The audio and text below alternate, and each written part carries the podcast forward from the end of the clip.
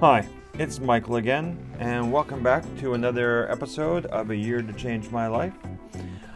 Um, let me tell you, it has been a hard week, and we are not even going to count Sunday, okay? Monday, 2,000 calories. Tuesday, 2,000 calories. Wednesday, 2,500 calories. Thursday, got on the scale, 348 pounds. It was not a good week. So, we still had time to pull this week out of the garbage. So, Thursday, 1,000 calories. Friday, 1,400 calories. Saturday, 1,300 calories. All in all, I averaged out at 1,720 calories. So we almost made the 1,700, but not quite. So, it was painful, yes, but Thursday was 348 pounds. We had to do something. So, you know, I had put on six pounds. That's depressing.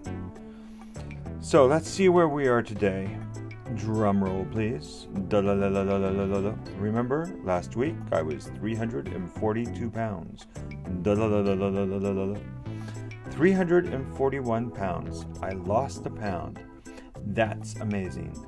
So, this week, I only see one bump in the road, but I think I can easily overcome that bump. So, our goal is to finally break that 340 pound mark. It's been driving me nuts. So, let's, uh, well, let's do it.